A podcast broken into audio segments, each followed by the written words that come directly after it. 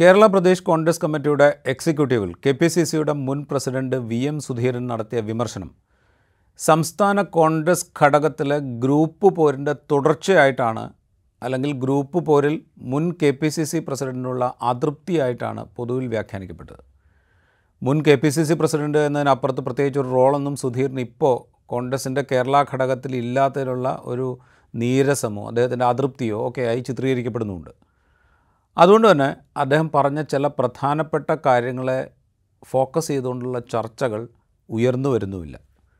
അദ്ദേഹം പ്രധാനമായും ഉന്നയിച്ചൊരു പ്രശ്നം തീവ്ര ഹിന്ദുത്വത്തെ മൃദു ഹിന്ദുത്വം കൊണ്ട് നേരിടുക എന്ന് പറയുന്ന കോൺഗ്രസിൻ്റെ അജണ്ട അല്ലെങ്കിൽ കോൺഗ്രസിൻ്റെ തന്ത്രം, അത് ഫലം കാണുന്ന ഒന്നല്ല. കോൺഗ്രസ് അതിൻ്റെ മതനിരപേക്ഷ ജനാധിപത്യ സ്വഭാവത്തിലേക്ക് തിരികെ പോകണം എന്ന ഗൗരവമുള്ള കാര്യം V M Sudheeran K P C സിയുടെ നിർവാഹക സമിതി യോഗത്തിൽ പറഞ്ഞിരുന്നു. അതുമാത്രമല്ല, നിർവാഹക സമിതി യോഗത്തിലെ സുധീരൻ്റെ പ്രസംഗത്തിനോട് രൂക്ഷമായി K P C C president K Sudhakaran മാധ്യമങ്ങളോട് പ്രതികരിച്ചതിന് പിന്നാലെ വി എം സുധീരൻ മാധ്യമങ്ങളെ കണ്ടപ്പോൾ ഇക്കാര്യം വളരെ സ്പഷ്ടമായി അദ്ദേഹം പറയുകയും ചെയ്തു. അതായത് തീവ്ര ഹിന്ദുത്വ എന്ന് പറയുന്ന സംഘപരിവാർ അജണ്ടയെ നേരിടാൻ കോൺഗ്രസ് മൃദു ഹിന്ദുത്വം സ്വീകരിക്കുന്നതുകൊണ്ട് സാധിക്കില്ല. അതല്ല തീവ്ര ഹിന്ദുത്വത്തെ നേരിടാനുള്ള വഴി.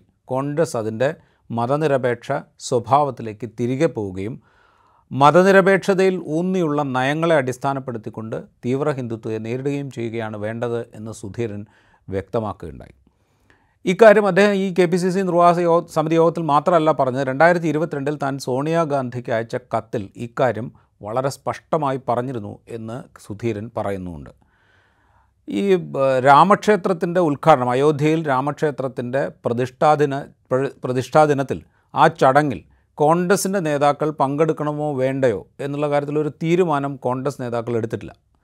കോൺഗ്രസ് നേതാക്കളെ ക്ഷണിച്ചിട്ടുണ്ട്. കോൺഗ്രസ് അധ്യക്ഷയായിരുന്ന സോണിയാഗാന്ധി, ഇപ്പോഴത്തെ അധ്യക്ഷൻ മല്ലികാർജുൻ ഖാർഗെ, ലോക്സഭയിലെ നേതാവ് ആധിർ രഞ്ജൻ ചൗധരി, ഇവരെയാണ് ക്ഷണിച്ചിരിക്കുന്നത്.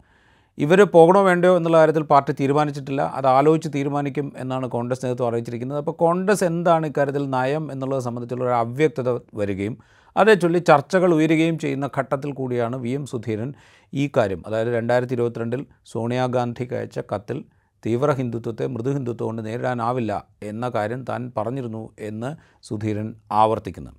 സുധീരൻ പറയുന്നത് ഈ പ്രതിഷ്ഠാദിനത്തിലേക്ക് പ്രതിഷ്ഠാ ചടങ്ങിലേക്ക് ക്ഷണം ലഭിച്ചപ്പോൾ തന്നെ ഞങ്ങൾ പങ്കെടുക്കില്ല എന്ന് പ്രഖ്യാപിക്കണമായിരുന്നു. അതാണ് കോൺഗ്രസിൻ്റെ മതനിരപേക്ഷ സ്വഭാവത്തിന് തെളിവ് എന്നും സുധീരൻ, അങ്ങനെയാണ് കോൺഗ്രസ് മതനിരപേക്ഷ സ്വഭാവം വ്യക്തമാക്കേണ്ടത് എന്നും സുധീരൻ പറയുന്നുണ്ട്.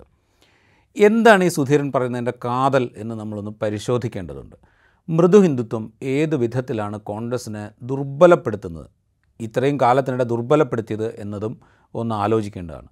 ഈ തീവ്ര ഹിന്ദുത്വത്തെ നേരിടാൻ മൃദു ഹിന്ദുത്വം ഉപയോഗിക്കുക എന്നുള്ളൊരു ടാക്ടിക്സ് കോൺഗ്രസ് കാലങ്ങളായിട്ട് പയറ്റുന്നതാണ്. അതായത് ഏതാണ്ട് സ്വാതന്ത്ര്യാനന്തരം ഉള്ള കാലത്ത് വലിയ തോതിൽ കോൺഗ്രസ് പയറ്റിയിട്ടുണ്ട്. അതിന് ഏറ്റവും വലിയ ഉദാഹരണം ബാബറി മസ്ജിദ് തന്നെയാണ്. ബാബറി മസ്ജിദിനകത്ത് വിഗ്രഹങ്ങൾ സ്ഥാപിച്ച കാര്യം, വിഗ്രഹങ്ങൾ ബാബറി മസ്ജിദിനകത്ത് അതിക്രമിച്ച് കയറി വിഗ്രഹങ്ങൾ സ്ഥാപിച്ച കാര്യം റിപ്പോർട്ട് ചെയ്യപ്പെട്ടപ്പോൾ ആ വിഗ്രഹങ്ങളെടുത്ത് സരയൂ നദിയിൽ എറിയൂ എന്ന് പണ്ഡിറ്റ് ജവഹർലാൽ നെഹ്റു, അന്ന് യുണൈറ്റഡ് പ്രോവിൻസസിൻ്റെ, ഉത്തർപ്രദേശ് അന്ന് യുണൈറ്റഡ് പ്രോവിൻസസ് ആയിരുന്നു, മുഖ്യമന്ത്രിയായിരുന്ന ഗോവിന്ദ് വല്ലഭ് പന്തിനോട് പറയുമ്പോൾ ഗോവിന്ദ് വല്ലഭ് പന്ത്, കോൺഗ്രസ് നേതാവായ ഗോവിന്ദ് വല്ലഭ് പന്ത് പറയുന്നത് അങ്ങനെ ചെയ്താൽ അത് ഹിന്ദു വികാരത്തെ വ്രണപ്പെടും, അത് കോൺഗ്രസിൻ്റെ അധികാര സാധ്യതകളെ ബാധിക്കും എന്ന് പറഞ്ഞുകൊണ്ട് അത് ചെയ്യാതിരിക്കുകയാണ് ചെയ്തത്.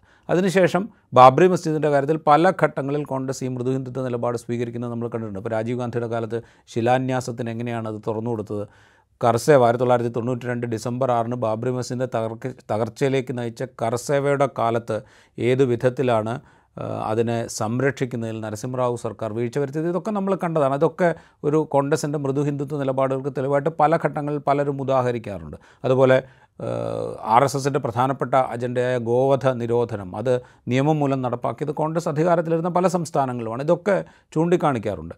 ഇതൊക്കെ ചെയ്തത് വഴി വളർച്ചയുണ്ടായത് രാഷ്ട്രീയ സ്വയം സേവക് സംഘിൻ്റെ രാഷ്ട്രീയ രൂപങ്ങളായ ജനസംഘിനോ പിൽക്കാലത്ത് ബി ജെ പിക്കോ ഒക്കെയാണ് എന്നുള്ളതും നമ്മൾ കണ്ടിട്ടുണ്ട്. ഇപ്പോൾ അവിടെ മാത്രമല്ല ഈ പ്രശ്നമുള്ളത് എന്ന് നമുക്ക് കാണാൻ സാധിക്കും. അത് നമുക്ക് മനസ്സിലാവണമെങ്കിൽ രണ്ടായിരത്തി പതിനെട്ടിലെയും രണ്ടായിരത്തി ഇരുപത്തി മൂന്നിലെയും മധ്യപ്രദേശ് നിയമസഭാ തെരഞ്ഞെടുപ്പുകളൊന്ന് പരിശോധിച്ചാൽ മതി. രണ്ടായിരത്തി പതിനെട്ടിലെ തെരഞ്ഞെടുപ്പിൽ മധ്യപ്രദേശിൽ കമൽനാഥിൻ്റെ നേതൃത്വത്തിൽ കോൺഗ്രസ് മത്സരിക്കുമ്പോൾ മുന്നോട്ട് വെച്ച വാഗ്ദാനങ്ങൾ ഒന്ന് ശ്രദ്ധിക്കേണ്ടതാണ്. അന്ന് കമൽനാഥ് ഈ മൃദുഹിന്ദുത്വ അജണ്ട ആവിഷ്കരിക്കുമ്പോൾ അതിനോട് യോജിച്ച് നിന്നിരുന്നു അവിടുത്തെ മുതിർന്ന കോൺഗ്രസ് നേതാവായ ജ്യോതിരാദിത്യ സിന്ധ്യയും അതുപോലെ ദിഗ്വിജയ് സിംഗും ഒക്കെ.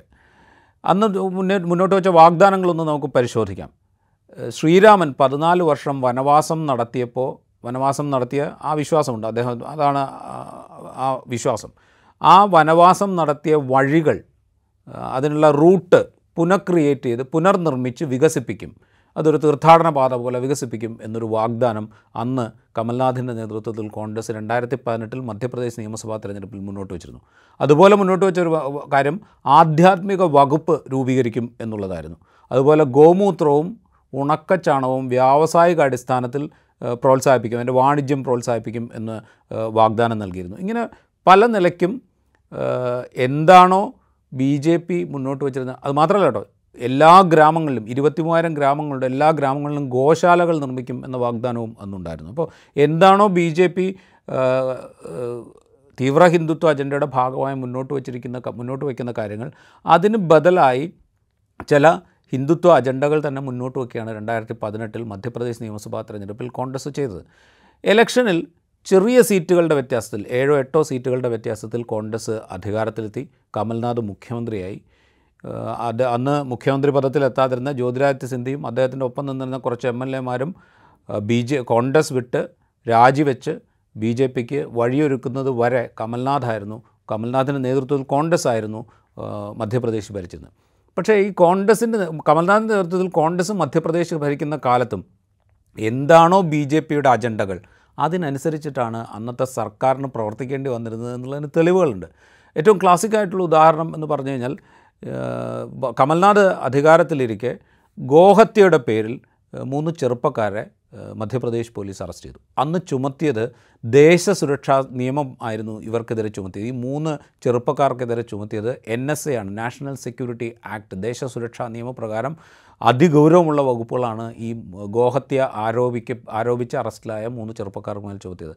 അന്നത് വലിയ തോതിൽ വിമർശിക്കപ്പെട്ടു. അതായത് ബി ജെ പി എന്താണോ ചെയ്തിരുന്നത്, അല്ലെങ്കിൽ സംഘപരിവാറിൻ്റെ നിയന്ത്രണത്തിലുള്ള ബി ജെ പി സർക്കാർ എന്ത് നടപടികളാണോ എടുത്തിരുന്നത് ഇത്തരം കേസുകളിൽ, അതേ നടപടികൾ തന്നെ കോൺഗ്രസിൻ്റെ നേതൃത്വത്തിലുള്ള ഒരു സർക്കാർ എടുക്കുന്നത് ചോദ്യം ചെയ്യപ്പെട്ടു.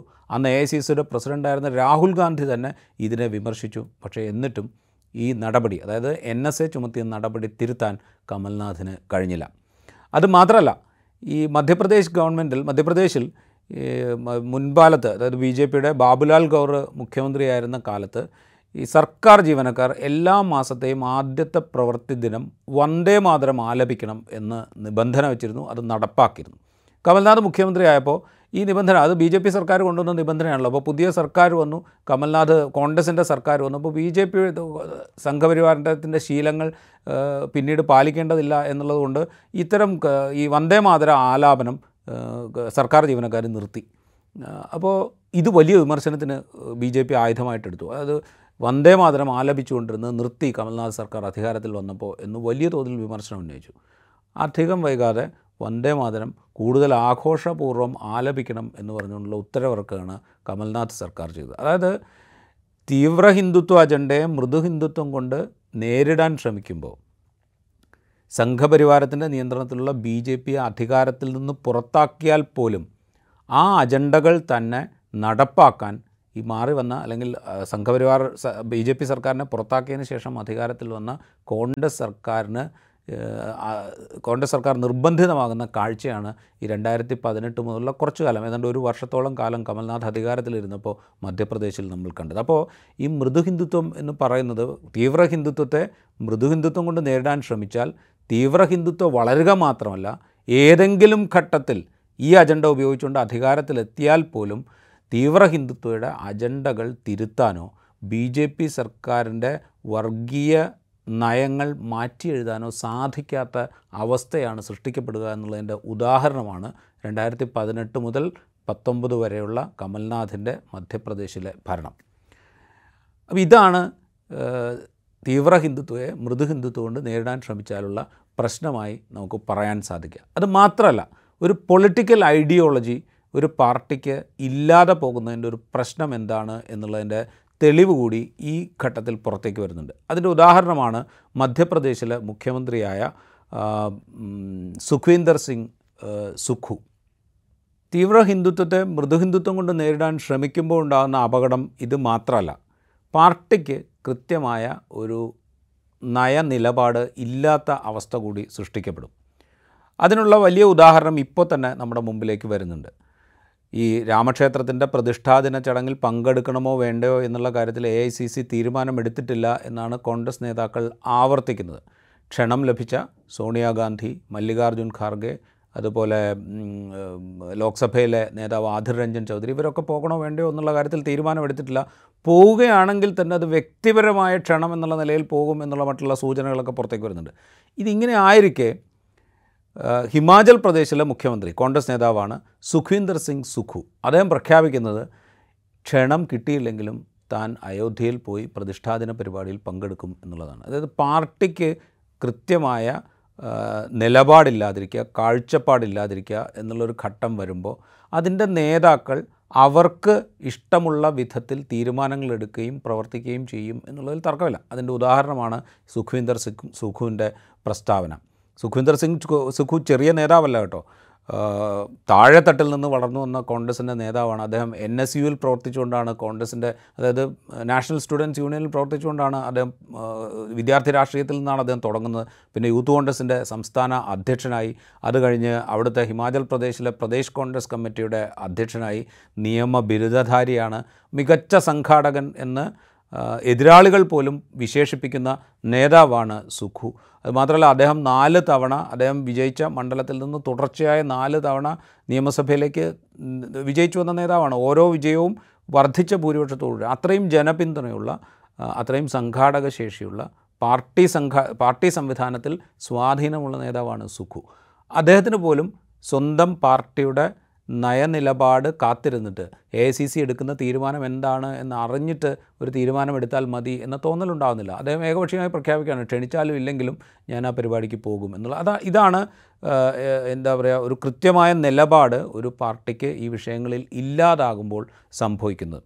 ഇതേക്കുറിച്ചൊക്കെയാണ് വി എം സുധീരൻ സൂചിപ്പിക്കുന്നത്. പാർട്ടിക്ക് എന്ത് നയമാണ് ഇക്കാര്യത്തിൽ വേണ്ടത്? കഴിഞ്ഞ കാലങ്ങളിൽ തീവ്ര ഹിന്ദുത്വയെ മൃദു ഹിന്ദുത്വം കൊണ്ട് നേരിടാൻ ശ്രമിച്ചപ്പോഴുണ്ടായ പരാജയങ്ങൾ എന്താണ് എന്ന് കോൺഗ്രസിൻ്റെ നേതൃത്വം ഇനിയെങ്കിലും തിരിച്ചറിയണം എന്നാണ് സുധീരൻ ഓർമ്മിപ്പിക്കുന്നത്. അതുകൊണ്ടാണ് അദ്ദേഹം പറയുന്നത് കോൺഗ്രസ് അതിൻ്റെ മതനിരപേക്ഷ പാരമ്പര്യത്തിലേക്ക് തിരികെ വന്നുകൊണ്ട് സംഘപരിവാരത്തെ എതിർക്കാൻ തയ്യാറാകണം എന്ന് അദ്ദേഹം ആവശ്യപ്പെടുന്നത്.